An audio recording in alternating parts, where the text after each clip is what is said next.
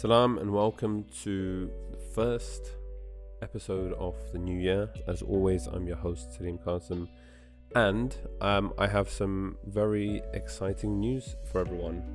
Um, if you follow us on, on Instagram, you may have already seen, um, but we were nominated for an award um, by the the Center of sorry the Center for Global Muslim Life um, for uh, in two categories actually. So it was Global Muslim Podcast of the Year and Best Muslim Publication of the Year. Uh, so we came runner up in the Best Muslim Publication of the Year category, and we won the Best Global Muslim Podcast, uh, which means that this is officially an award winning podcast. Um, quite surreal to be honest, but thank you all. Um, they so it was it was kind of audience um, it was audience nominated, and then also the votes were from the audience, and uh, I, I believe there were thousands of votes um, and, and, we beat some other great platforms um, and and great podcasts as well actually. So thank you all for for those of you who did vote, um, and yeah, it's it's it's just great to sorry, it's just great to know that so many people are uh, listening and enjoying the content. Really, really appreciate your support. But yeah, so we are now officially an award-winning podcast, which is uh, awesome. Um, right, so getting back to uh, this week's episode. Uh, we recorded this actually before, so we're in lockdown in the UK now. We recorded this before all of that. It was in um, mid to late December. I can't remember exactly when, uh, but I was joined by uh, Sadiq Damani, and we were talking about his experience um, in the kind of working world and arena. Um, he became a, a, CEO of a French tech startup at a very young age, um, and we just discussed that whole journey. He had he had quite an interesting road map, I guess, to get there, um, and how it all kind of transpired, and the things that he's learned along the way. Um, similar kind of um, concepts, and, and, some of the things we, we also did discuss uh, in episode, I think it was 113 with Hawra Milani. She was talking about you know being a Muslim woman in tech, uh, a, hij- a visibly so like a hijabi Muslim woman in tech, and the, and the kind of issues that she faced. So this was similar in terms of you know tr- trying to I guess um, hold on to and maintain your, your, your morals and values and everything else whilst entering the kind of um, working world and, and all of that. So, yeah, I hope you enjoy um, this episode. Uh, without further ado, here's my conversation with Sadiq. Salam, Sadiq. Alaikum salam. I'm I'm very scared about recording this because, uh, as you know, we, we, we did sit down two weeks ago. Um, we got an hour and five minutes yep. into the conversation. Yep. And I looked down at my laptop and I was just about to, to make my closing remarks. Mm-hmm. And I saw that there was an issue. And basically, we lost the entire file. But what I told you this time is that if for whatever reason it doesn't work out, we're putting out the video. Whatever we have, we're going to put out. Doesn't matter if people can't hear it, but I, I and we've got two backup devices as well, case. just in case. So hopefully this will not be an issue. Inshallah. Um, but thank you for obviously understanding and, and coming back. Pleasure. You dressed down a little bit. I it's did. fine. I, re- so did I. I, I, re- I realized up. the occasion wasn't as exciting. Yeah, anymore, it, so it just... wasn't. It wasn't the hype that it, it once was. But um, I think there still is a, a, a story to tell and, yeah. and, a lot to kind of dissect. So I'm going to jump straight in um, yes. with, I guess, painting a little bit around our background mm-hmm. together.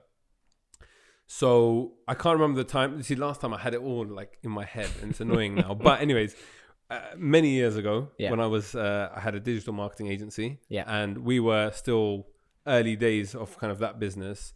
And you had called me and said that you've just started working at this French tech startup, yeah. and they're looking for a new website. And you brought me in, had a meeting with one of the senior guys. Uh, we didn't get the job, um, and I forgive you for not pushing hard enough. And as I said last time, I blame you for the bad proposal. Still holds. It's, okay, that's fine. But um, then fast forward a few years, and we were sat down with some friends chatting, and we were having one of those kind of philosophical conversations about work and where our boundaries are with yeah. regards to what work we take on, what we're comfortable doing, and whatever else. And I remember because it was it, it, it stuck with me for so long after that. But you said something like, "Oh, if if there's a if there's a a, a client that you know morally I have issues with, be it gambling or whatever else, I would just say no. Mm-hmm. Um, I would refuse to do it." And I said, "Well, who the hell are you to say that in a company?" um, they'll just tell you to get lost. and then someone else, because you're very humble, someone else turned around and was like, "Ah, Salim, do you not know he's the he's the CEO? And I was like, hang on, you you brought me in as like you you were like the intern, you were like was the kid. you were the kid in a team of 10 people you were the most Yeah. junior person had just kind of come in and a few years later were the, the ceo of this um this quite cool startup that that has huge clients and is you know making a lot of money and whatever else and i was baffled uh still am to an extent but you became ceo at the age of 24 Yeah. which i think in itself is quite remarkable and we're gonna get to the business end of things. Mhm. Um, but I think before that, as I said, because I know you personally as well, and I've seen the your, your journey, and we've had conversations now and then about um, experiences in, in hunting for a job Yeah. and just like that progression and development in your own personal um, journey. Yep. So I thought, done enough talking, I'll hand over to you um, just to kind of paint a bit of a background as to how you got to uh, the job that you got to, and then ob- obviously progressed through the ranks. Mm-hmm. But what was it like at entry level, Mm. post university? You know, did you have an idea of what you wanted to do, and, and what was the experience like Yeah. in looking for uh, a suitable role? Yeah, yeah, yeah. Firstly, thank you for having me again. Se- second time lucky, if that's a thing. We'll make it a thing. Um, yeah, it's the the journey was pretty mental, to be honest, and quite unexpected, and required a bit of um, uh, patience, and then kind of looking back on it and kind of going, ah, maybe it did work out for the better, which I think was easier easier said now than than back then, right? Hindsight's twenty twenty. So the story was I did economics at uni. I was meant to go down a banking, finance, accounting route. Both my parents are accountants, so that Yeah. was kind of meant to be the journey. My brother's a doctor. He's the GP. No matter how much we debate, I think he's the He's the one he- they like most. He's the he's the loved one, but Yeah, he'll yeah, he'll yeah. say you know no, but you know we'll have that debate later. um, so I yeah, when I kind of actively wasn't going to accounting or banking, I tried to go into the FMCG world, failed miserably. Like got to final rounds and kept failing, and I was like, this is annoying. yeah. Um, so I eventually left, or I was, it was, it was in final year, and it was about Easter time, I think, where kind of pressures on to get a job for, for summer. And I was getting married in summer as well. So I was like, okay, need to earn a buck, otherwise that's a bit unfortunate. Um, so, uh, so I, I went for a first job interview and well, for a first one outside of the FMCG world, so out of the corporate realm. So now we're in like techie, startup-y kind of industry in London, like 300 person businesses, whatever. And there was a recruitment agency. That's kind of where I ended up, which was pretty tough. But anyway, that's another another story. And went through the different interview rounds, and all good. Like really, really enjoyed it, and got to the point whereby they said, "Okay, everything's fine." MD was happy. The recruiter that was rep- representing was like, "Should be all good." The MD said, "You know, you're in." Basically, whatever. Didn't hear from them for a week, and then I got a call from my recruiter saying, "Oh, culture." Like, what do you mean culture? They said, yeah, it's KO on culture. And I was like, what do you mean? And basically later I then found out that, and now I'm in the industry and they're kind of trying to be one of our partners, which is always fun, um, that it's quite a heavy collegiate party culture. yeah. And I could see like, okay, that makes sense. That kind of stood out a bit, but like that, that, that kind of didn't resonate with me until today that that was the issue. But when I kind of pieced all the stories together, I then saw I had a second experience, which was in another tech startup firm. Really cool business, grown massively, just acquired by Salesforce as well. So like pretty, pretty sizable now, five years on. And went through the interview processes, spoke with the VP of engineering in the US, and he was like, "This is the best interview I've ever done." You know, looking forward to working with you. You know, long story short, I was like, You're in. yeah, I'm in. I'm done. You know, happy days. I remember I was in my, my parents' living room at the time. I was still still at home, and I was like, "Oh yeah, smashed it! You know, alhamdulillah, everything's gonna work. It's gonna be great." And then they give me a call, and the recruiter's like, "Yeah, good news. They really liked you. Feedback was great. They want you to come in to meet the team on whatever Thursday, whatever it is, at five o'clock." I was like, "Oh, nice." So this is my first time going into the city at like peak time. Obviously, been there before, but like in the work hustle. So I'm getting there, and as I was getting to the office, I'm seeing like, okay, there's like a lot happening outside. I didn't realize just how, you know, drinky or boozy like it can get in the city. That's quite quite something to see. But anyway, got to the office. I think it was in Liverpool Street, and they're like, oh yeah, okay, okay guys, team, let's go. Sadiq or Sadik is here. Um, let's go. And I was like, oh, where are we going? Like, oh, we're just gonna go out, get to meet the team, and all this kind of stuff. Okay, cool. So on our way, and I'm like, okay, I can kind of see where this is going to end up now. And I think if it very much felt like, you know, when you're in madrasa and they're like, one day you'll have to choose between Shaitan and the angel. It's like at university, like, why don't you come out clubbing tonight? You're like, one day you'll have to face Shaitan and the angel. And it was like this repeating, but I was like, in the workplace as well? Like, is that a thing? So they started going to this kind of, it was, I think it was like basically a pub or a bar, and it was summer, so it was outside. I was like, guys, I'm not going to go into there. I'm like, oh, I'll come. Well, I, you know, faith, not really my thing. I'm like sweating buckets at this point. I try to explain what's up here. I'm like, yeah, I'm, I, that's not happening. So I'm like, oh, no worries, we can stand outside and just chat. And I was like, okay, we can stand outside and just chat. And there's me like panic that every other person from our community works in Liverpool Street and they're gonna, gonna like walk walk, past, past, and be like, take a pic- take a "What's he doing?" Yeah, send it to picture, dad. send it, and then oh man, it would be pretty rough. Or you see one of them there and you blame it on them that they brought you in. Anyway, um, so they, yeah, it was like very strange, and obviously I, I didn't come across too well. I don't think at that point. And then yeah, later I found out I didn't get the job because uh, it was weird or whatever. So I, I think it, the both examples there. Number one was you were told culture, Mm.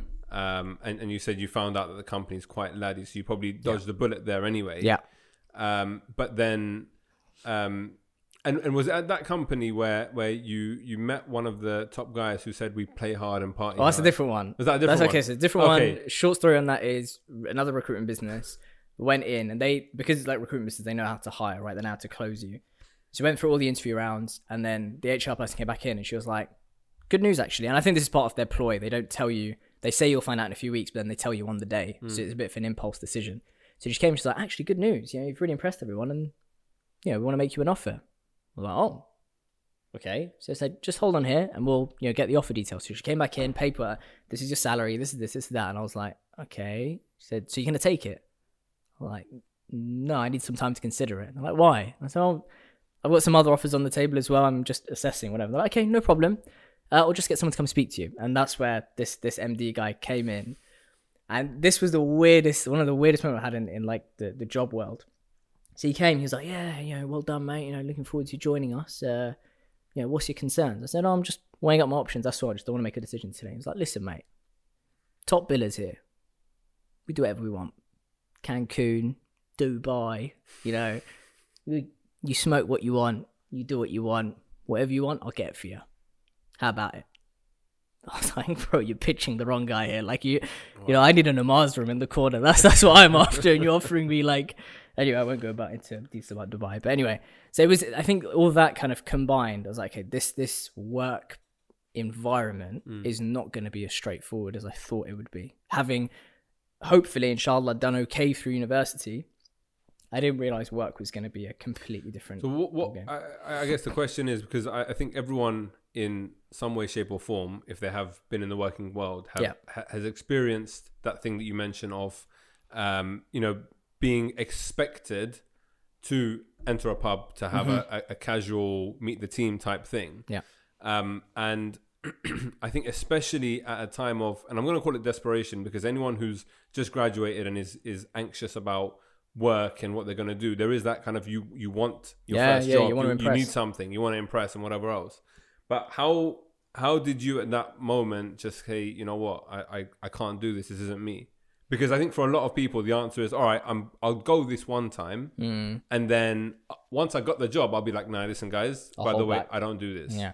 But but but off the bat to kind of say that is quite bold. I don't know if if I was if I was gonna say like you know, I know exactly why I was able to say no at that point. I, Yeah. I couldn't tell you. Maybe being engaged at the time, as weird as it sounds, makes you feel like you've got an extra responsibility. I'm really, I'm, I'm guessing here. It should- Yeah, yeah. I should be able to say to you, I was fearing Allah to my, you know, but I, I think my essence. in my essence, Yeah, right? yeah, and yeah. hopefully that is some some truthfulness about being God wearing. But Yeah, I don't know. Maybe it's being engaged, and you're like, that's not really the kind of guy that I, I'm I'm meant to be. Yeah. Maybe if some people are like that's not the kind of son I'm meant. To, I, I honestly Mm. don't know. Sorry to interrupt the conversation, guys. If you are enjoying this podcast, please do be sure to subscribe either on YouTube or wherever, wherever you get your podcasts. And also do consider contributing um, any amount really um, to supporting the work that we do. The link is in the description. Uh, would really mean a lot to us. Thank you very much. But then, but then, okay. So, so then, looking more broadly at, at Yeah. the experiences, because I, I think everyone has some sort of, as I said, anyone who's been in this exp- in the job hunt Yeah. uh, space, especially in, in the corporate and, and that kind of field, uh, you you you find those uh, moments and, and whatever else. And what then were you thinking about working? What was your what was your all right? What, what am I going to do now? Mm, I, I firstly, in terms of like what I thought about work generally, I was like, okay, this is going to be a different play to uni where you can make friends with the guys that you, that, that yeah, basically like Muslims. I was actually lucky. In my in my my course, I had four flatmates, or in my first year, we are in halls. That's like you know three, four. You don't know who you're going to end Yeah. up with. But second and third year, I was with four guys, one Muslim and three Sikh guys, none of whom drunk. Well, two of them drank, but like didn't barely touched it anyway. Mm. So we had a very like it was a drink free flat, which was great. So you know, I managed to chill out with them and then have community there, whatever. And then I thought, you know, workplace, you don't choose who you hang around with, especially if you're in a small business, right? That's that's your group, that's your clan. If it's ten, as you said, when I joined Yeah, yeah. my current business, it was six or seven of us initially. So that is the group, and it's it's rude if you don't go for lunch with everyone. Yeah, It's rude if you don't go for dinner with everyone once a month or whatever. And I and I get that. I fully get that. Um, so I think I I really quickly realized it's going to be a different challenge. That was the first thing. But the second thing, I was, I think I was demotivated. I was a bit, I was a bit down in the dumps to think, why is it that this is such a critical point mm. where when I'm being measured on my competency, it's fine and it's all okay and thumbs up. But when it comes to inverted commas cultural fit, which is a phrase I hate as well, and I, I, I think it's it's nonsense to talk about cultural fit. You should think about values alignment because your culture is always going to change depending on the mix and culture is different based on the person, Exactly. right? Exactly. Um, so for me, it's always value value alignments. When people talk about culture too much, it's like mm, this doesn't sit too well.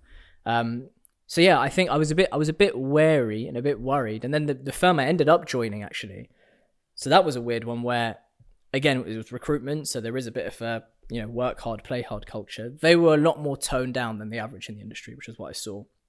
They also knew a family member of mine, so they kind of knew that I had a bit you know a bit of a different view on things. And in my first few months, they were like, "Okay, cool, well done. You're in the top billers dinner or whatever." And I was like, "Oh, great."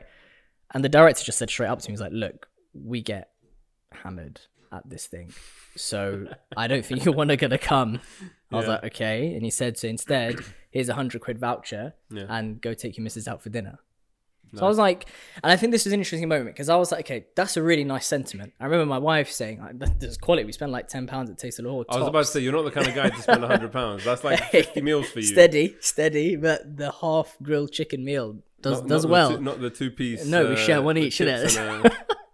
so um, that kind of that that initially felt like a really nice sentiment, and I think it still does feel like a nice sentiment. But it did make me kind of go, hold on a second. Am I part of the team then? Mm. Is this whole thing about being a team where you work hard together, you play hard together, you lose together, you sacrifice for each other?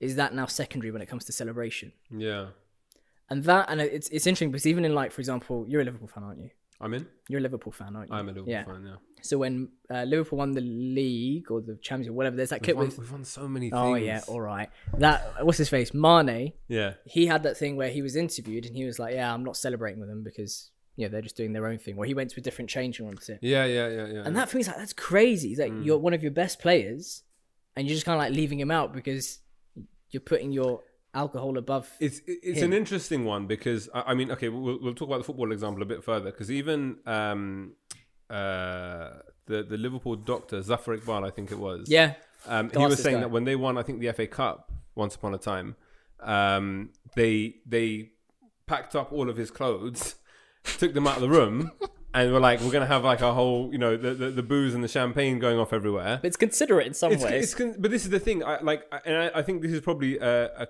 conversation we can have a little bit on. Yeah. Which is where and and how are the the boundaries of of culture and values, as you put Yeah. them, um, defined? Because we, we we don't live in a Muslim country. We live Yeah. in a in a secular Western setting where alcohol is legal and the norm, and and is is I, I would go so far as say almost encouraged yeah, in many circles Yeah. and, and environments, and it's a, it's a staple. So, and, and I think a lot of it does hinge around alcohol, if I'm honest, because no one's out there like encouraging taking other drugs. yeah, Um, no one's like, oh, we're, we're all going to smoke weed now together, uh, Sadiq, if you would like to step out. Um, but it's, it's, it's specifically around alcohol, right? yeah, yeah, and there's that whole inebriation that comes with it and Yeah. and, and everything Yeah. else and again, you speak to anyone in the working world, and the office parties, especially the Christmas parties, uh, there's always uh, many a scandal that take place. Not this week's one because it was virtual. Yeah, this No, week's so I think was the most halal yeah, yeah. Uh, office Just par- on Wednesday, I was like, "Hi everyone, I'm here. Here's my, with- secret with my Santa gift." water. Yeah, yeah, absolutely. Um, so where do you think the the line The is line, in terms yeah. of uh, tolerance or acceptance, or even making provisions and space for us as Muslims? Because, like you said, that gesture was nice. Give me a hundred pounds. Yeah, But whilst the thought is there, it's like, are you saying at the same time, I'm not compatible with the team's the celebration, team, the culture, yeah, the yeah. celebration? Do you know what I mean? the and this is a debate that I so it's interesting because I was on one side of it, which was the receiving end, and then on the other side, and kind of like a, you know the the time where where I was the CEO, even now, like in, in the leadership team, kind of having a say in where that line is. Yeah. And I I've I've gone to and fro, and I've seen my mum who works for a a US business, like huge, huge, huge multi-billion um, FMCG business, and they still refuse to give her a place to pray. Really? So even storage room, hallway, whatever, Yeah. wrote it to HR as well. They've refused it blanketly. Why? Can we call out the company? Yeah, we should prob- probably should, but I probably won't. Let- let- let's not let's, let's not go there. Uh, so I've I've kind of, and then obviously on my side, I've been like, okay, how where is the line, right? So my context, and let, let's take the example of like space to pray, because I think that's another statement Yeah, for yeah, us, yeah. right? I don't go in to the business and say I'm expecting you to find me a place to pray. I personally, I think that's unreasonable. Okay. right? Even though I know I just said my mum hasn't found one, I don't think we should expect it. I think it's really, really nice, and I think it's, I guess, somewhat expected amongst general population that it should be standard. But when you're a small business, and that's why I don't forgive the large business. When you're a small business, you've got you got limited space, You got right? limited space as it is. you got yeah. limited resource. And the way that I kind of had to rationalize it was like, okay, hold on. I was allowed when I when I joined the company, they knew who I was. They knew I was a Muslim, right? They they I was very clear. I said, look, those achievements that I have on my CV is because of my community work. Mm. I've been able to run X programs or Y initiatives with thousands of attendees simply because it was in my Muslim community. And I'm very proud of that. I'm very humbled to have done it, but I'm proud that I achieved it. And it's because of my Muslim background. I'm not going to hide it. I'll wear my rings. You know who I am. You know my name. I'm not hiding it, right? So with that, they kind of, I guess, knew what was coming, mm. right? And the very next day, I was like, oh, I need to find somewhere to pray. Not give me somewhere. I need to find somewhere to pray. And we had to use a meeting credit on one of the rooms to, to mm. go and pray, right? And then we changed office. And then I was praying in the hallway in the fire exit, which again was a bit suspect. But anyway, they, everyone was okay with it as long as there wasn't a fire. Now, I then had the approach of, and one time I was, one office I was praying in front of the fridge, just as, as another. So Nice. that, that was always fun at lunch when you find the right I can imagine so- someone's waiting for you to to finish up. to finish up. Yeah. Even though you pick like the perfect time, and then they're like, "Oh, he's praying." Damn, and you can't say they can't say anything bad, but you're like, "Sorry," but you can't say sorry. But anyway, um, so where's the fine line? And my my thinking is is, and maybe it'll continue to move. My thinking is, to the average Joe, my belief in this God and in this need that I need to pray five times a day and I need to fast for 30 days in a year is completely random fantasy world. It's fiction, right? To the average Joe. If average Joe is running the business, if he says yes to my fantasy, what's he going to say to like his and her fantasies? Hmm. Like, oh, I'm not allowed to shower for 30 days, so I'm going to come in smelling in the way that I smell. I'd like, oh, please don't, you know? Oh, no, but it's it's my religion. It's, it's you know, hmm. what's what I think. So my feeling is, I think you have to at some point say, okay, look, you hire someone for who they are, and you try and help them be who they are in the space that you give them. There's no obligation on anyone Yeah. because I can easily walk down to, or when in some of the offices, walk down to Holborn Mosque and pray in there. Fine. If I use my lunch break, that's okay. But I think to expect it from your employer is tough. Does that mean the employer is excluding you or not? Depends how they treat you outside of that. So the thing is, I, I think when it comes to this stuff, I don't think when you look at religions Hmm. that the requests are unreasonable. I don't think any of that. And, and for me, fundamentally, it comes down to the fact that we live in a godless society where religion is not um, appreciated, let's say, for, for what it is. Mm-hmm. and and that respect is not given to world religions, and not just Islam, but world religions. So in in a kind of and you know anyone's experience at school, university from a, from a Muslim background, when you're talking to your non-Muslim friends who are often and this might be generalizing, but it's my experience, and I'm sure yours as well, might come from a Christian background or a Hindu background or Yeah. whatever, but very rarely are are practicing Yeah. or, or inclined towards their faith. Um, in the same way that I, I think a lot more Muslims are, at Yeah. least on Yep. on some surface level, even. But when you, b- because of that, there's this kind of um, yeah, that, that value isn't placed on on religion. So when we come and and I, as I said, I don't think the offer, I, I don't think the requests are unreasonable. So if you're Mhm. asking for prayer, I'm going to be fasting.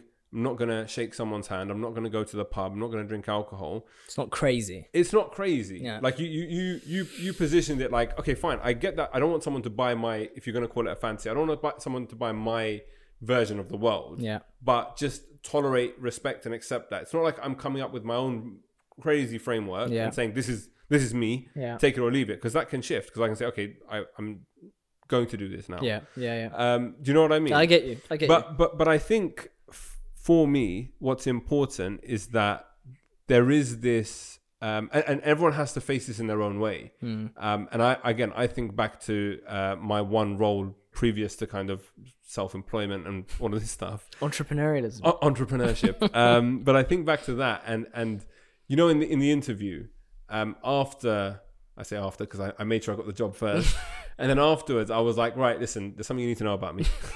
um, and you know, I said I'm Muslim. I need a space to pray. yeah. Um, I, I fast for a month in the year, and that's pretty much the only things that are going to be a, a thing. And I, I will do this as uh, discreetly and like you know not cause a scene and get up and pray in the middle Yeah. of a meeting, for example. but like you know, I, I just if if you guys can afford me any space to do that, that would be great. Yeah. And I think I, I guess there's two questions here. So number one, um, what's what have you seen, and also I guess on the other side of things. So now that you're, or, now that you've been to like a leadership role, you've interviewed people, you've had Yeah. candidates come forward. What, how, how do people approach that process? And then also, secondly, you know when your when your values change, which which it would be weird if they didn't, right? If in life, if if the same person at 18, 19, those values that you hold, if you held them exactly the same when you're 30, 40, Yeah, yeah, there yeah. would be something wrong. Yeah. So as you evolve and grow and develop as a person, hopefully spiritually as well, how how do you then kind of um, make that apparent? And because I guess there is there is going to be a fear element there because it's like if one day, or if if on day one, like we mentioned the first example, I'm happy to go to the pub, And, and, then a as soon as few I come in, months- I'm like, oh by the way, guys, I don't go to the pub. They'll Yeah. be like, well, who was that guy? Then? yeah, yeah, yeah, yeah, yeah. Do you know what I mean? I hear you. So on the on the first point, I don't think I've got anything interesting to say to be honest, because despite having interviewed loads and loads and loads of candidates over the last five years, there's No never actually been no. There's, there's ne- yeah, there's never been, and I, I I imagine there's been a few Muslims, not many actually, a few Muslims who I've interviewed. And I think they just kind of go, they Well, know obviously. yeah. There's going to be we're gonna you're gonna sort me out, and it's one of those. Um, but there's not been any other requests. I think, and I think that's maybe why I'm a little bit like, I don't think we can come out saying just for us because we're the only people left in society that have a weird request when we're at work. I think that's kind of what maybe I've got my vision or viewpoint on that. They need to do it out of respect for you, not out of obligation. I think it needs it kind of needs to be that way, in, in my opinion, anyway. Yeah. Um, on the point of, and I think this this is really interesting on how how do you kind of communicate that your beliefs are either getting stronger, sometimes weaker, but let's take the objective case that your beliefs getting stronger, Yeah. and therefore you can't do things that maybe you did do, or you can, or you you will refrain from doing things that maybe now seems a bit excessive, right? So my journey's been uh, there's been a bit of that actually because my tolerance to being around alcohol, for example, has has got much more intense. Um, intense means I'm okay with it. Has, has, has become much. I've been become much more averse to it. Right. Yeah. I'm like, I really want to be careful about it. Your allergy levels have spiked. My allergy. Yeah, yeah, yeah. yes, exactly. Need a vaccine. Uh, so, um, that's been honestly. I felt that's been tricky, and Mm. I think that's that's kind of. I'd love to know what my colleagues think about it. To be honest, I think they've kind of seen me. Mm. Well, if they're listening to this, then feel free to, write in. to email Sadiq yeah. and let him know what you think. Please don't at the same time. So I'd be pretty panicked to see what your opinion is. But I think that is tricky. Like Yeah. being able to explain that is is tough. I don't think it's.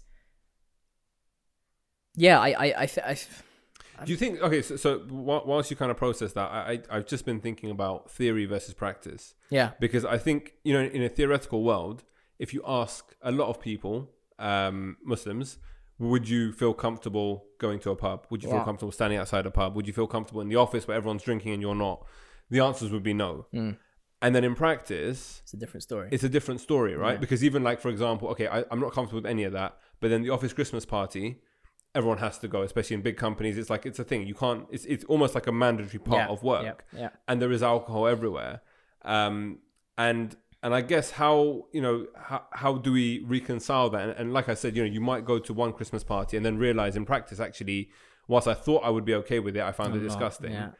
And then speak up in the future. Do you know what I mean? And I- so how have you how have you managed that then? I think again, I was very open with it from day one. Mm. They, they, No, Oh, but I mean, was- I mean the evolving nature of your. the, yeah. The, I, th- I think I'll, I'll go. To, I'll go to a conversation I remember having in, in in the team. that I think maybe like feel okay. This is one of those awkward religious like why do you do that kind of conversations, right? Mm. This is just before COVID, actually, if not end of last year or early this year. Oh yeah. and two things came up right yeah. office days those ones um two things came up one was they mentioned and it was really weird and i feel weird saying this but anyway we'll say it they were like you don't really like unlike the other guys talk about women and i was like well yeah they're like and it was just like a statement it wasn't really anything more they just kind of said it Yeah. and I was like, yeah. Oh. It's just like this really weird. And I think that that kind of just spoke volumes. So I was like, I think they just kind of then it sunk in for them. Like, okay, there is a bit of a different approach as to how he sees women, a mm. bit, hopefully a bit more respectfully and whatever. So remember, that was a very weird moment that almost spoke for itself Yeah. volumes, right? But the other one was, we've never heard you listen to music or talk about, talk about music, which I think is one of the toughest conversations actually for people. To, I think people, if you tell them you don't drink, it's not like, Mm. what? But music is an interesting one because that that's super neutral for for ninety nine percent of people, even Muslims for the, for a lot of us, right? So you don't really listen to music. What's what's that about? And I think that was one of those which I kind of had to explain myself, philosophy. the philosophy, right? Yeah, yeah. And again, I think if you have the ability to articulate it, it was fine. I was like, look, music in principle, you know, can be a positive things, hmm. but the way it, it is today and the kind of messages and themes that it talks about, and it relates to the subject, obviously, they just said you don't talk about women. I was like, half the stuff is hardly great towards the opposite gender, right? And vice versa. And I I think that you kind of have to sweat those moments out. I, do, I honestly don't think there's a better f- way to say it than just sweat it out. And, But I, I also feel like it's important for you to know why you do and don't do of certain course, things. intellectually, you have to have an intellectual Th- th- response. But, but this is, I, I guess, for me, this is the uh, the problem a lot of times Mm. is that we are told don't shake hands. We're told don't listen to music. We're told this, that, whatever. Yeah. But if we haven't processed it, as you say, intellectually, rationally, and we haven't understood it for ourselves, then when you find yourself in that You're moment, stuck. I don't listen to music because I don't. Yeah. Like you don't really have, you know what I mean? You You're don't have an answer. Um, and and that that I guess then also because this is so even when we were speaking to uh Haura Milani on the podcast a few a few weeks ago, Mm-hmm. Yeah.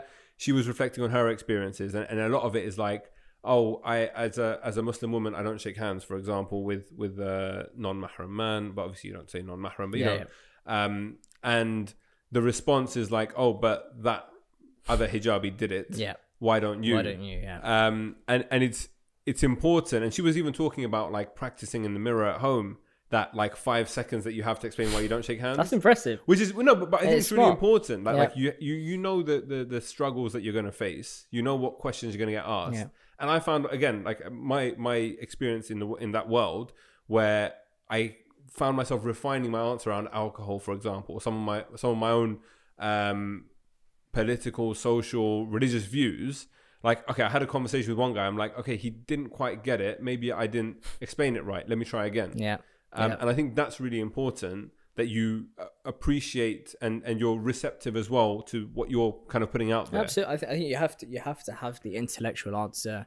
Forget for everyone else, for yourself before Yeah, anyone, yeah. right? And I think without that, and it, unfortunately, it's become a really norm that we just take on the rules and move on. Mm. And I don't, you know, this opening up a different can of worms, but something I'm, I'm very passionate about, which is I don't think, especially our generation, whilst we appear to be very intellectual and smart, and we're both wearing glasses, which testifies to this look. I watched it you for the podcast, to be honest. um, that we don't actually know why we're following this faith. mm. And I, I, it's a big part of what I, I speak about at the moment, which is if someone were to ask you, why do you follow Islam? Why do you pray five times a day? Yeah. Forget alcohol, music, women, blah blah blah. Just the fundamentals. But yeah, yeah, the core. I think 99% of us would stumble. We wouldn't have a clear cut sentence Mm. to say, unlike, like, so why do you follow the prophet? And a lot of us would go, he is the final messenger, he has the miracle of the book, and etc. We'd have a pretty articulate answer. Forget that. We're talking, why do you follow Islam? A lot of us would be like, ah, you know, it means submission. Uh, it's right. it's it's right, obviously, you know, and and it's it's flaky, which Yeah. is no surprise that but we've that, that, to that crumble. I, I mean, as you said, this is like Separate topic, yeah, separate topic, but Tawheed Yeah. is, is is fundamentally where I think we, we let ourselves down a lot, 100%. right? Not not understanding Tawheed and then building building a, a house of cards on top of a very weak foundation. Yep. Um, and and it, this is the thing, like for myself at university, I found myself having to really dig deep and and and understand what I fundamentally believe yeah, because you're confronted and people are asking you questions. Why do you do Yeah. this? Why don't you do that? What do you believe about this? Yeah. You know, why do you go to the mosque? Why do you fast? And sometimes the cliche answers that we've been given, and we just go, okay, when we're told this by Yeah. our parents or by our madrasa teachers or at the mosque or whatever, when you when you give it to a non-Muslim, they're just like, well, that doesn't make sense. yeah, And then you're you're kind of scratching your head, having to yeah, yeah. figure and, out. and, and I think that so, and I'll link this back a bit to kind of the experience that I that I had. Right, this was only about maybe a year or so ago. So after after like with, with the company that I'm with, so it's it's a French business, and they have um, something that's something called the French Chamber of Commerce, right? So Mm. where all the French businesses set up in the UK um, meet and help each other network and find new clients and Yeah. whatever. And they sent uh, some of the top businesses within that chamber, the UK leaders of them, to France for a day trip. Right, I'm going to link this to kind of this whole praying, like make the decision to pray even the most random moments, because this one is particularly random. And I think it wouldn't have happened had I not had it not clicked for me a few years back as to how important this thing is. Right. So anyway, we're we're talking like chairmans of pretty large household names that a lot of people have products in their house for that are French. Um, 50, 60 year old men and women all speak fluent French, and then me, you know, Nice. hardly looking the part.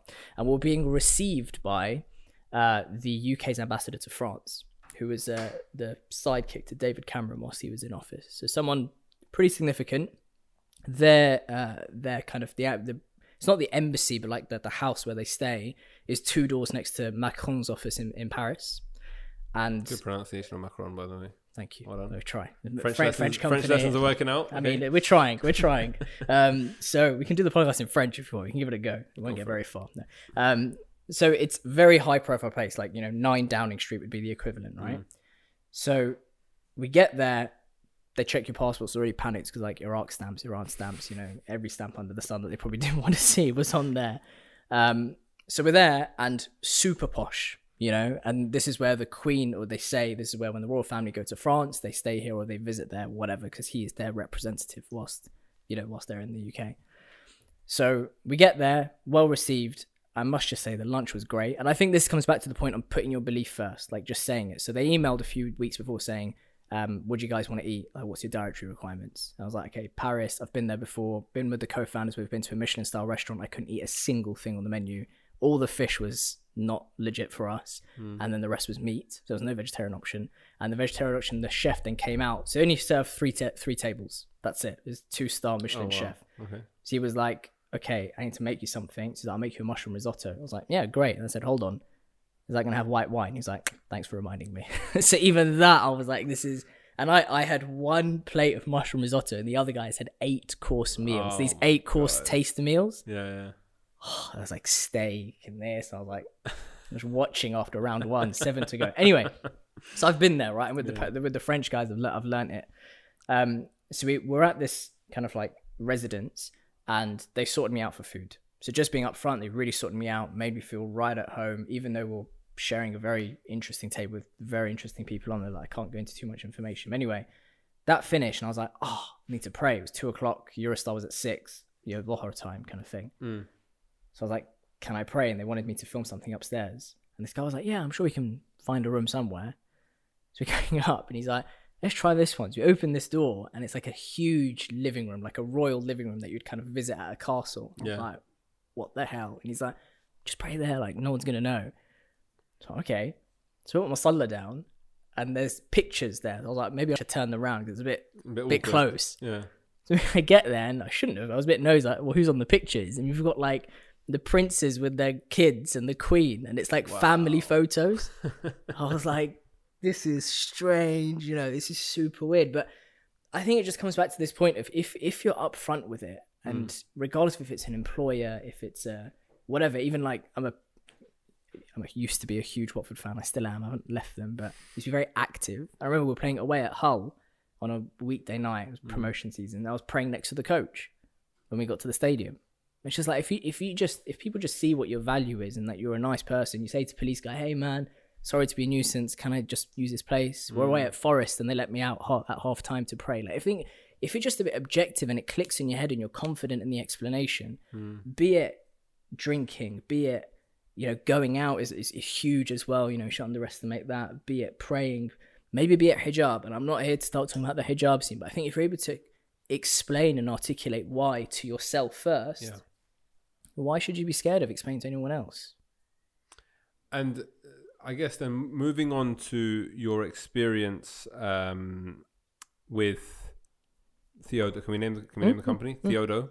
Um, the the French tech company that, that you you know that we once met at as a junior. But you haven't grown any height wise. I but grew a beard you grew a beard and you grew in in uh, in uh, width. Yeah, I get it. I get it. I, I, I wasn't going to say that. Well, I, I feel insecure, Salim. So it's, I, uh, I literally, I, literally wasn't even going to go there. Anyways, um, I was going to say you grew in, in, in reputation because you became. you CEO. can't show me on screen anymore. I need like a, the shadow. you know, you fuzz me out. So, anyways, no. What, what I was saying is that, um, so you you found that company. Yeah. Um, you mentioned earlier that you know you were quite upfront and you you prayed in front of the fridge. You prayed wherever you could. Uh, what was the the progression like? I guess through the ranks there, um, and what were the conversations like around values? And I think specifically, like like the you know coming back to that time that we met when I found out you became CEO, when you said I just wouldn't take this on. Um, what was the response like from the directors of the company when you would say that? Because I think for a lot of people that don't have c- conflicts with these kinds of things, and also I guess another question is. Have you seen others having conflicts like yourself, Yeah, maybe yeah. based on their own principles, not Yeah. an Islamic framework or whatever else. So what when it comes to values in the workplace and especially from a decision making perspective where it's Yeah. not just I refuse to work on this for myself, but I refuse for our company to do this and all of these people are going to are going to make less money or like the company's going to make less money. That then puts a bit of pressure on your Yeah. head. It's tough. It's tough, and I, I remember two two specific moments. Yeah. Um, one was with an, uh, a client that was selling wine online, an e-commerce platform, and the other was a gambling business. Um, spot there were sponsors of a championship football club as well, so not not a small client for, and they they actually were a client of ours for six months. So I wasn't in my like the, the you know, senior, The role, senior at that role, point, which was kind of quite junior. So the first one I remember, and it was tough because we're small. I said we're only ten people. This was around about the time where we, where um, where you guys came in. it was the wine business that came in, and that, at that time we were like craving business. You know, we, Mm. we were like, do we do we shut shop at some point, or is you know it was it was tough in Yeah, yeah. 2016. It was a really tough year, and this client came in. He had like an 80k budget, which was decent. You know, it wasn't wasn't crazy, but it was good for us at that time. So obviously we took it on, and I said, "Look, I'm not gonna be part of the sales process. It's wine. Like I'm Out. I'm on the side. They're like, okay, fine, no problem. Sales is always someone else to do it. Delivery for the project, however, on the Yeah. business side, it was really just me. And I was like, this is this is a sweaty moment again. Like this is this is the tough one. And this for me, I think, you know, and I, I respect this business so much, and I respect the founders of this business so much. And that's not just because we're you know we're, we're together in it, but the journey we've been on and the respect they've shown me and my wife the whole way through has been unquestionable. I would say hmm. actually unquestionable, which is not easy to say of many people in business, right? So shout out to them if they're if they're going to listen. I don't know. Um, but they, I was like, look, I can't. Like, I simply can't. And they said, Yeah. yeah, we, we haven't got anyone else, so it's just what it is. And I was saying to them, I was like, look, if you absolutely need me to, maybe I'll do it, but I won't take salary for X part of my time. I cannot. It wouldn't. It just wouldn't be right with me. It's back to this whole thing, like you know, when people would take psychometric tests for graduate assessment days and whatever, and they'd get their friend to do it. I'm like, that's not, that's not okay. You're you're, you're lying from first principles. In this case, I'm like, I can't even take income if it's something like that. But we managed to shift things around just by having I think a mix of confidence, but also trust of the guys. Mm. This comes back to do they value or not to say, look, I, I don't feel comfortable doing it. And what was what was the response like when when you said that?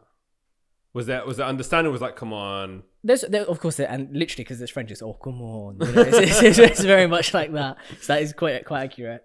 There, of course, there was that because, and and that's not them being dismissive or rude. That's the thing. Like, is it is it really that significant? Yeah, yeah, and yeah. at that point, you have to be like, honestly, it is like it's it's quite a big deal breaker for me. Like I'm, it's not it's not okay in, in my Mm. world.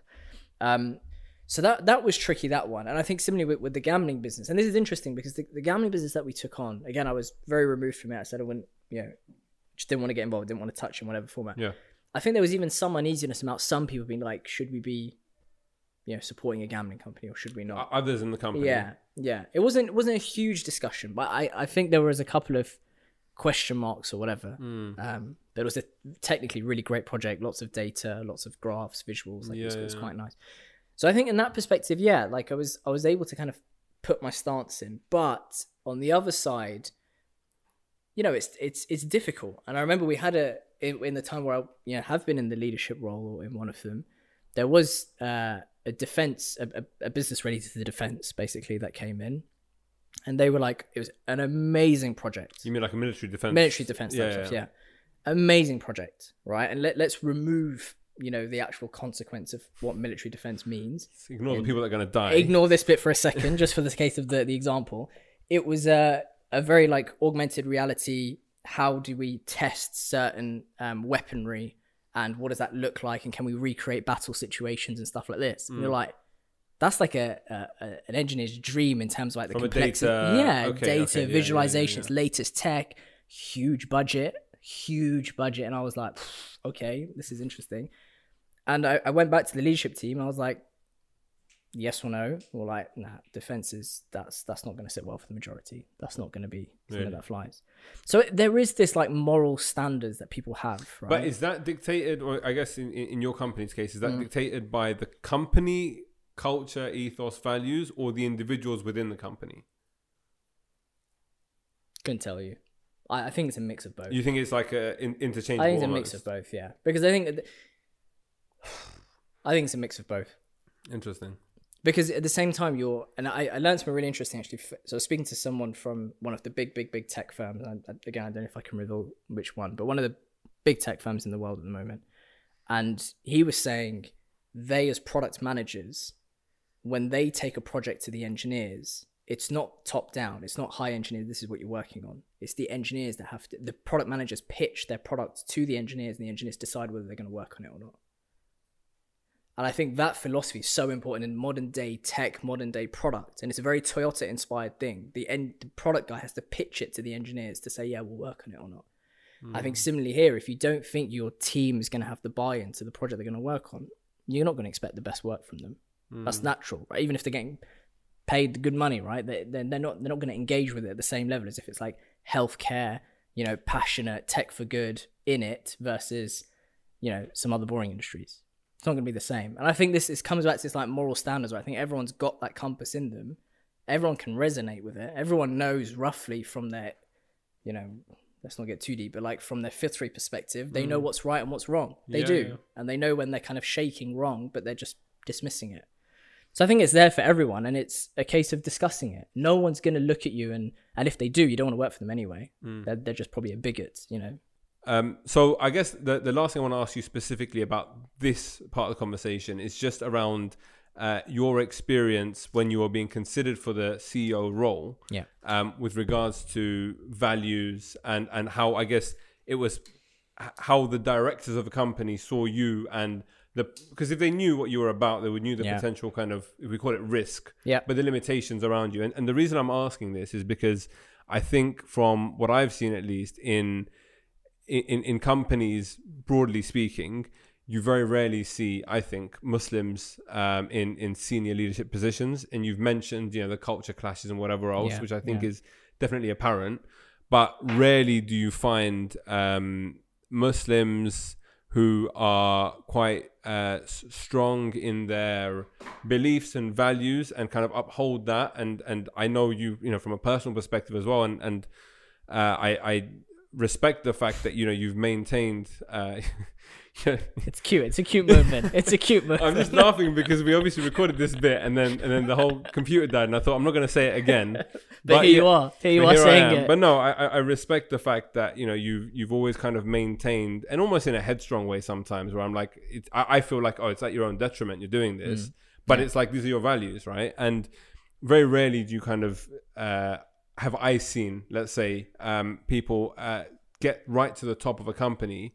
Um, whilst being as let's say just stubborn as you are Yeah. when it yeah, comes let's to let's use that one. let's Yeah, use that do word. I think one. that's nicer than respect. Yeah. um, so yeah, I, I guess you know what was the process like. I'm sure you've had conversations with them, very open conversations. loads. Um, what, what what's been the kind of feedback from them on that throughout that whole process? honestly and and we still talk i think we still talk about it till this day i think even maybe up until about a year ago Yeah. myself and so the, the the co-founder that's with us in the uk is the one i've been closest with and worked side by Yeah. side for the last five years um we still talk about it and he's still like you should just speak to the imam you know just just check you know are you sure you're not allowed to you know and you know we'll go out for dinners and he's like was, i remember there's one random anecdote one time we're in paddington and we just won a massive insurance client there Yeah. together and uh, he was like, you know what, let's go for dinner.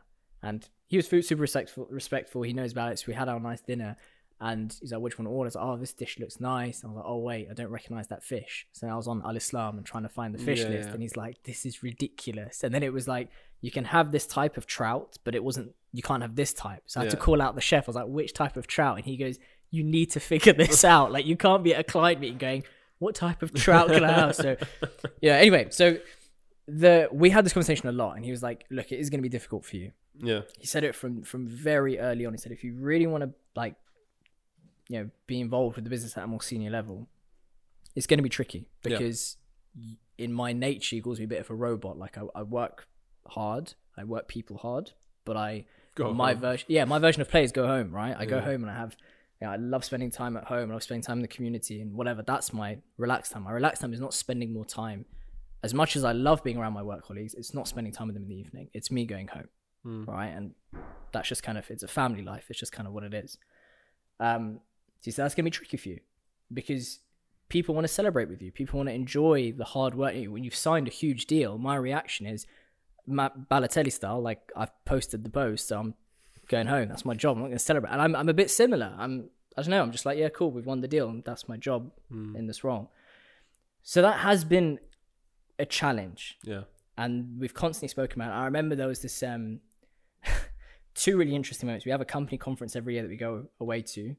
Um, first one where I experienced it, I wasn't in any senior role. This was my first year. That was in Barcelona, and I think this was the first time I experienced what this like celebration factor would feel like, and like how I would feel in that context. And that's what really prompted the conversation. They're like, "Where did you go that evening?"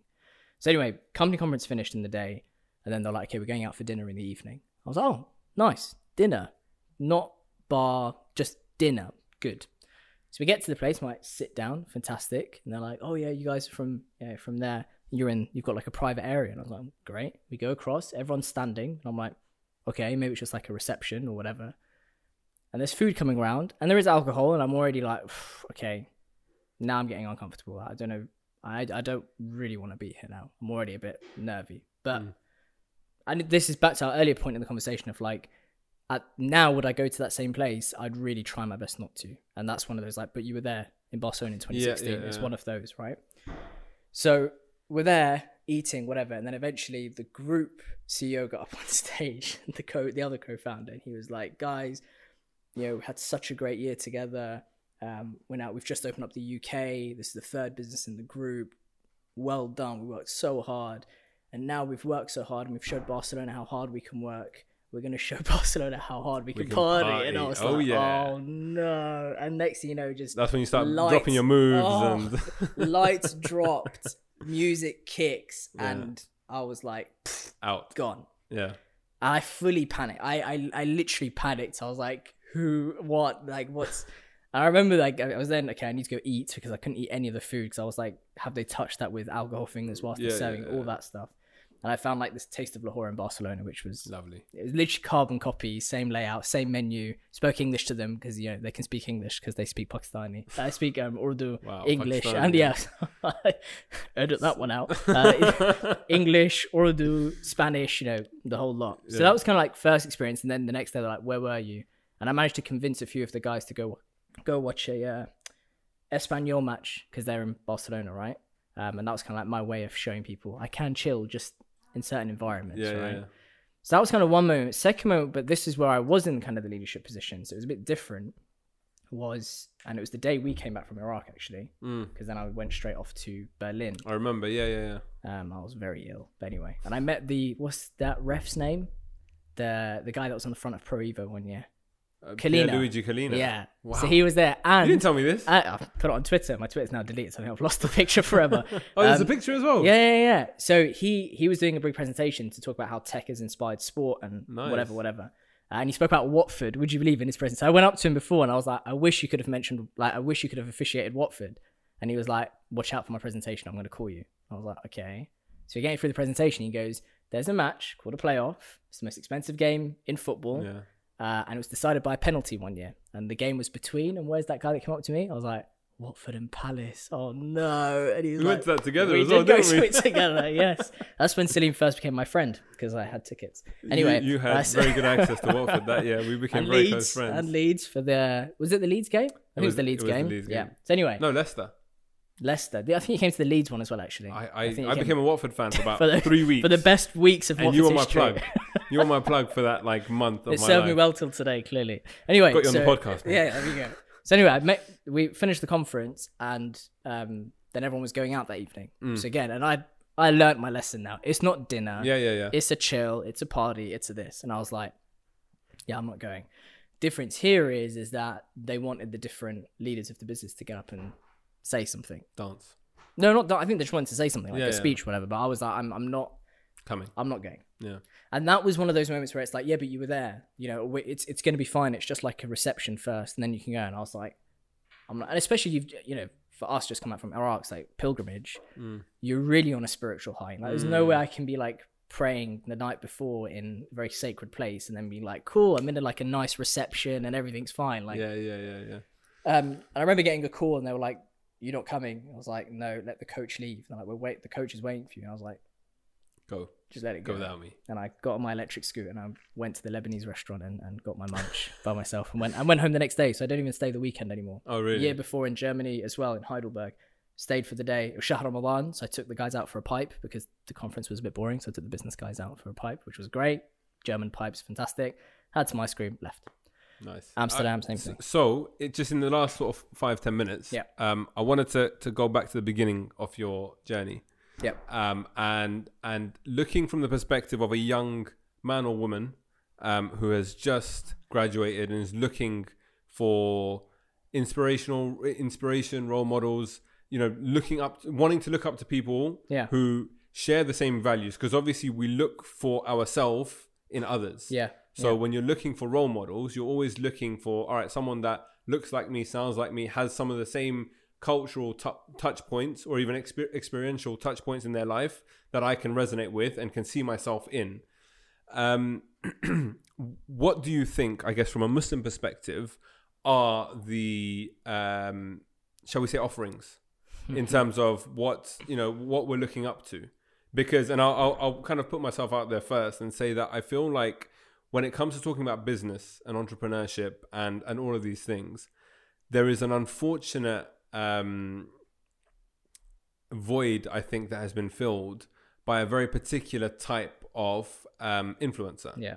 So, uh, and, and again, I think you know, speaking to your experience and strengths, you know, we, there's no point discussing the the hijabi influencer side of things, which I think is, has become a big thing, the Yeah, makeup yeah, artists and all of that stuff. But then for guys and for men particularly, Yeah.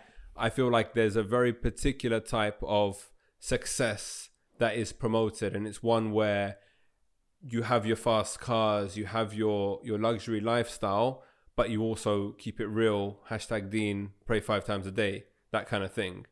Um, and and so I guess again, what was your experience when you were looking to, to, to get employed. You know, uh, what are the messages you're getting as a young person, and what do you think young people are getting today? Yeah, yeah, um, yeah. when it comes to this stuff. Because the reason I ask this as well is that I feel like um, your what you kind of put out yourself and the energy that you give off is like yes. And, and as I said, like I was baffled and shocked when I found out you had made it to CEO at this company because you don't brag about it. You don't go out on Twitter and Facebook and be like, "Hey guys, look what I've just done. I'm amazing," and I still pray. Um, but you just kind of do your thing, right? Um, so Yeah. yeah, what was that like? Honest answer, I don't think there is really much in the social media world as to that I looked up to with this. Like I really don't think there was anything or is anything actually that exists in the social media world Mm. or influencer world that's public and accessible. I'd say public and accessible. Yeah. that has this kind of mindset maybe that I believe in. Um, I when I was graduating, so that's 2015, so five years ago now, just over. That kind of uh, big time Muslim entrepreneur thing just I think just started to kick off, Hmm. and you saw every Muslim guy flock to it. Like every single Muslim guy was just talking about. We're like, oh look, Dubai, villas, lovely home, Ferrari, praying, lovely shisha place, and look at that restaurant. Oh, and they did that. But anyway, and I remember, it, I I think at points I was like, yeah, that that looks quality. You know, I'd, I'd love to be able to have Best that. of both worlds. Best of both worlds, yeah. Mm. And for whatever reason, Alhamdulillah, it was it was a very different journey for me. Like seven twenty a.m., I was on the Piccadilly line for like forty five minutes to get to my recruitment job. Twenty k a year, like that. That's what it was, and it was it was rough, and I had really expensive rent as well. It wasn't easy. Mm. My wife was studying to become a teacher, so it was complete opposite of what this like lifestyle is meant to be. And I was like, you know, I'm not going to be the fool that you know with his five pounds left in his paycheck saves it up to buy a Louis Vuitton belt. And that's not me saying if you've got Louis Vuitton belt, I'm you know coming after you. I'm just But if saying, it's with your last five pounds, it is problematic. I think so. I, th- I think it's irrational, Yeah. super irrational. I think it's completely going towards, you know. Anyway, we won't go into it. Um, for me, that was a big thing. That I was like, I don't look up to anyone there. I personally, throughout this whole journey, was looking up to my dad because I was like, you know what, 1972, chucked out Uganda, had to work hard to make it, and he worked hard. And I think it was a double edged sword because it meant that I was like, I have to work so hard that even if it's, you know, whatever happens and whatever I sacrifice, not faith, I have to work hard. I have to get there. Yeah. And that was good because it, it, it helped me work hard and, and achieve the little that I did. But it kind of made me miss other things in life as well that maybe I'm starting to like realize, okay, that is important to me. I want to make time for that. I don't need to mm. work so crazy hours. But anyway, my, and this is, to be honest, it's, it's a huge topic for me and it's one that I'm, I'm trying to discuss a lot more publicly to some people's like appreciation to other people's dismay. I know you said not to talk about the hijabi thing, but I'll mention that because I think it's worth drawing the parallel, right? The hijabi thing's been done to death. Hijabi influencers, whatever. Muslim women feel this innate pressure, or women generally feel this innate pressure to look good, nice hair, nice makeup, nice bags, whatever. Stereotypes. And I know they're stereotypes, right? But they exist. And that whole world got influenced, right? They all got attracted. Some said, don't fancy it. Others got fully locked in. Hijab came off. It, we saw the impact. We see the impact, right? On the guy's side, it's been so much more subtle, so much more secretive. Uh, not secretive, so much more subtle, so much more accepted. And now we've got guys who are just going, yeah, yeah, I want to live that lifestyle. I want to, I want to push hard. I want to grind hard. I'm gonna leave school. I'm gonna, you know, do this, do that, and yeah, look, I made it on my business class trip to Dubai. Done. You know, check me out. Flash, flash, flash. And there's no gap in the middle. There's not the 99% of people who aren't that 1%. And similar to, to the women, you're not all going to, I'll say this in a bit of controversial, controversial way, you're not all going to look that way.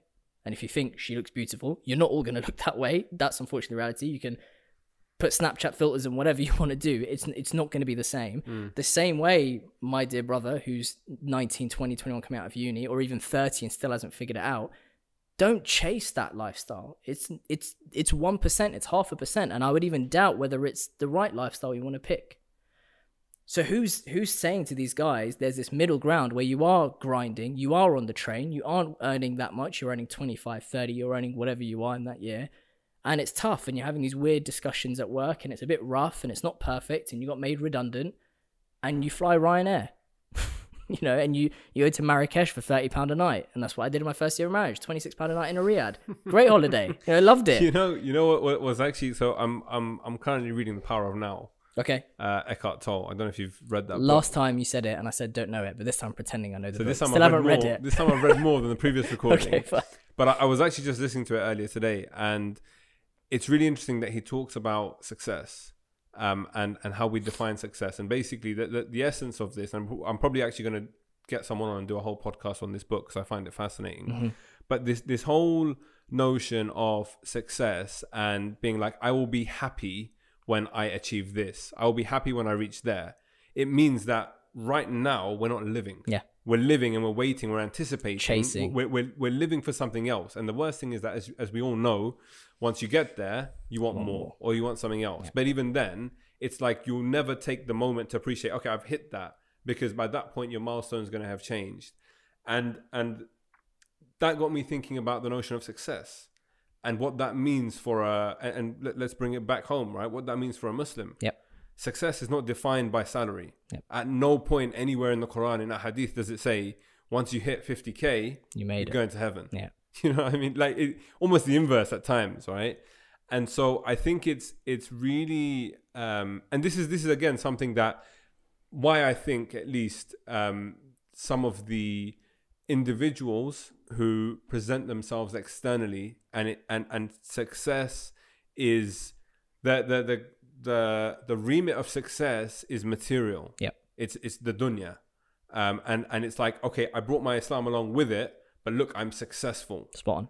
and the problem is that for young people, when you look at that, that's what you see. Whereas someone who's just going about living their life, and and this is the other thing as well.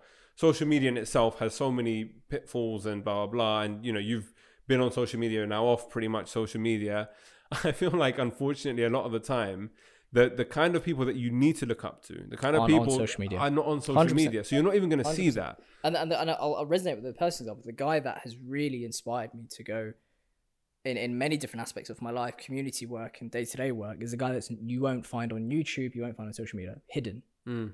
He's a guy who researches and works so hard, family life, intelligent, working for a you know corporation, has a great balance where he can lecture as well. I don't even think he knows that I look up to him this much, but I kind of tell him and he just ignores it each time. But anyway, it's not you. Uh, and, and he's on the so train. You know, he's on he's on the I train. take the train. I'm still on, in. I'm still in. um, and he's. I my opinion is that he should someone should be promoting him, Mm. even if it's without but- his but knowledge. it would it would be it would go against his very essence. but without his knowledge, not him doing it himself. And this ah, this is the paradox because Take my, pictures of him on the slide Yeah. and post them online. be a fanboy, right? Be a fanboy. No, but I and, and this is You know, those, sorry, you know those Keanu Reeves pictures? Like there's No. one- there's one of him sat outside a shop on like his on his birthday eating a cupcake, and like some paparazzi person's taking a picture, and there's a whole essay about. Anyways, we're getting sidetracked. Matrix guy. Keanu Reeves, you don't know who Keanu Reeves is? I feel I've just been Se- exposed. separate conversation. and We'll- edit we'll- that we'll- one out as we'll talk- no, I'm we're getting looks in the We're gonna talk about this after. Okay, fine. uh, Um, is he Sami Yusuf? No. Uh, so, but this this this whole okay. So I think just to conclude on this, right? Yes. It's it's it's a for me it's a really worrying point, really Mm. worrying, and my big concern is is that with these Muslim entrepreneurial whatever whatever, and I'm not saying all of them, but there's a good proportion of them who are, as you said, promoting the short term success, absolutely short term success.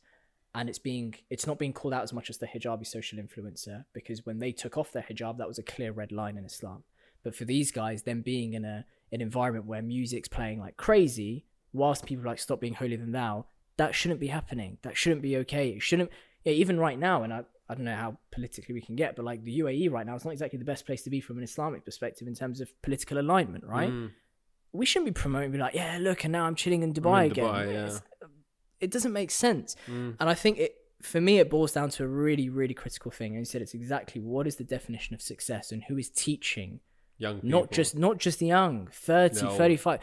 And this links, I think, with um you had Sayyid Hussein Makki recently, right? And he was talking crazy theory about the whole like archetype thing. You were you were getting fully into it. I, I sold. watched it. It's sold.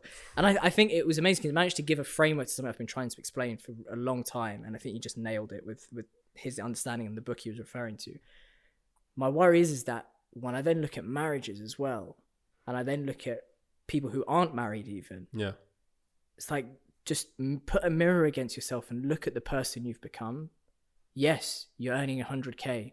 Yes, you're owning your Ferrari. Yes, yes, yes. Where's your family? Where's your manliness?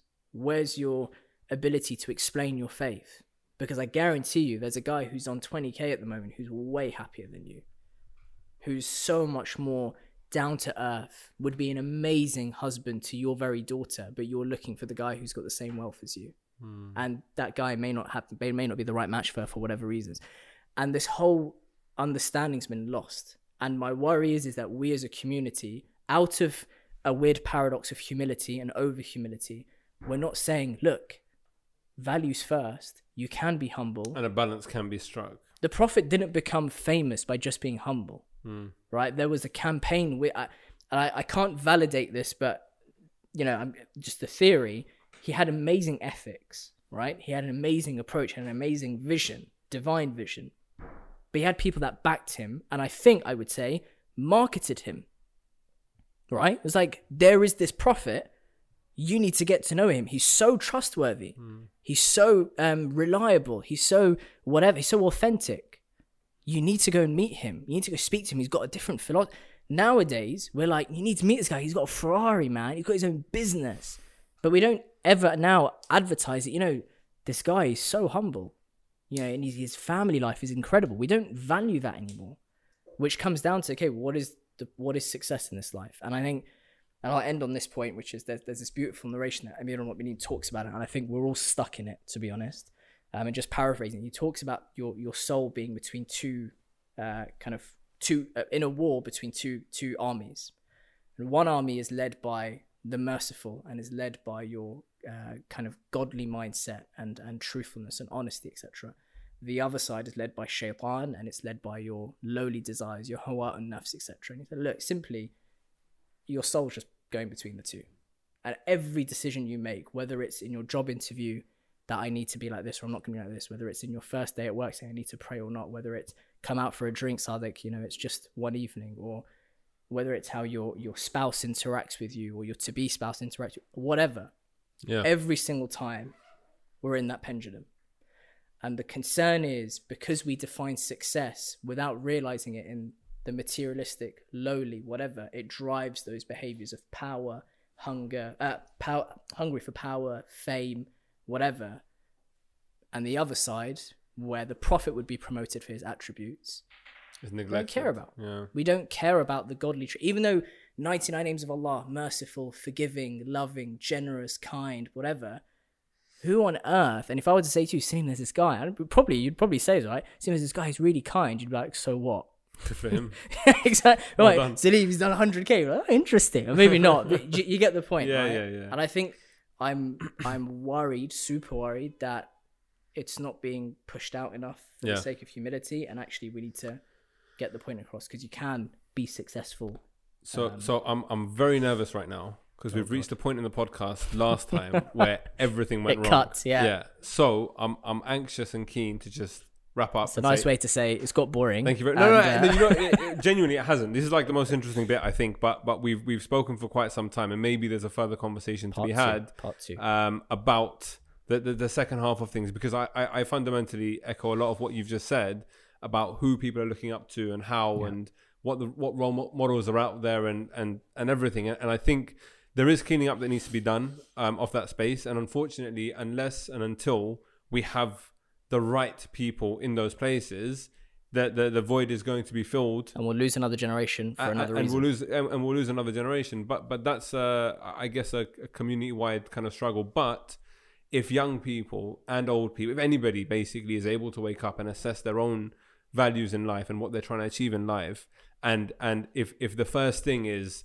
this is the number, Check. th- there's something there's something wrong Check. fundamentally. Do you know what I mean? And and, and obviously that's not to belittle um the, the the I guess the, the fact that people have monetary struggles and and Of course. there is of course. stability that's required. Yeah, yeah. But happiness is not dictated by salary. No. A- And, and again, if I can just come back to one more concept in the book, it talks about your life situation versus your life. Yeah. Your life situation is like, okay, I'm sitting here now, or I can be standing. My life is is is is c- constant, Yeah. regardless of my life situation by the book.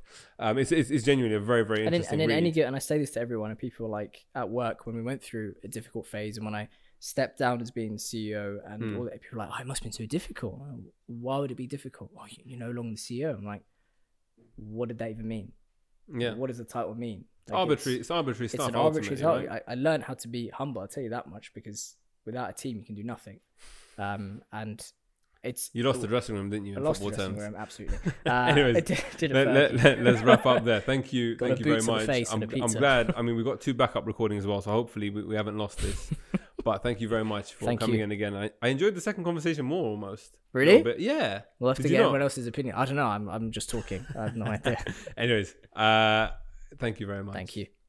So that was my conversation with Sadiq. Um, I think reflecting back, and as I mentioned, like I, I've I've known Sadiq for quite a while, and so it's been interesting, I guess, uh, following him just as a friend along his journey and, and kind of you know checking in every now and then. But you know, the the, the moment when I, I found out that he had become a CEO, um, at, at, I think it was 24, was just remarkable, um, and and is a testament to him as an individual, but also I think you know he's he's one of those people that that doesn't often um, like to kind of compromise uh, on his beliefs and and you know is is quite firm in how he presents things and, and is not afraid. And, and I think there's a lot to kind of take away from that and learn um, for people in that space. And it's something that even you know like I mentioned when I kind of reflect back to my experience um, in in the sort of uh, working world it's it's very easy to, to not speak up and to not um, talk about what you need and what you want and all that kind of stuff because you you know you don't feel very comfortable and, and confident and you know you want to kind of get your feet under the table. But then I also think on the flip side it's very hard afterwards to then suddenly do a U-turn or suddenly start I need this I need that. Um, and so I think it's it's important from from the offset to kind of make sure you know what's important to you um, and then make sure you communicate that to your employer. And ultimately yes you know th- there is um, an element of, of putting your, your faith and trust in god and and hoping um, that things will work out but also you know there might be sorry there might be some sort of uh, protection from allah um, if you aren't if you don't get a role for example because of xyz or you know the, the, the lack of culture fit and everything else um, but yeah that's it, I guess, for another TMV podcast. Thank you guys very much for for, for joining us, and um, we will be back. I don't know when actually. I think maybe next week. Um, haven't actually recorded anything. This is, this is the last one we have kind of recorded, so uh, I need to get to recording some more episodes. Um, but yeah, as always, you know, do do get in touch. Uh, you can email me on salim at themuslimvibe.com if you have any ideas, suggestions, uh, feedback, um, or just you know you, you, you want to suggest future guests or topics or anything else. Uh, please do get in touch. It really helps us um, i- i- inform and I guess uh, steer the direction of the conversations um, t- to make sure that it's something that you know you guys want to listen to and, and will hopefully benefit from. Uh, again, thank you very much for joining us. Do be sure to subscribe. You can support us with the uh, the link in the description. And yes, for those on, on Apple Podcasts, do also give us a five star rating with a lovely comment. Um, would mean the world to us. Thank you very much, and we'll be back, as I said, soon, I guess, hopefully next week, but I need to find a guest and record it before then. Uh, but thank you guys, and I will uh, see you soon. Although I don't see any of you. You know what I mean. Anyway, stay safe, guys. Take care.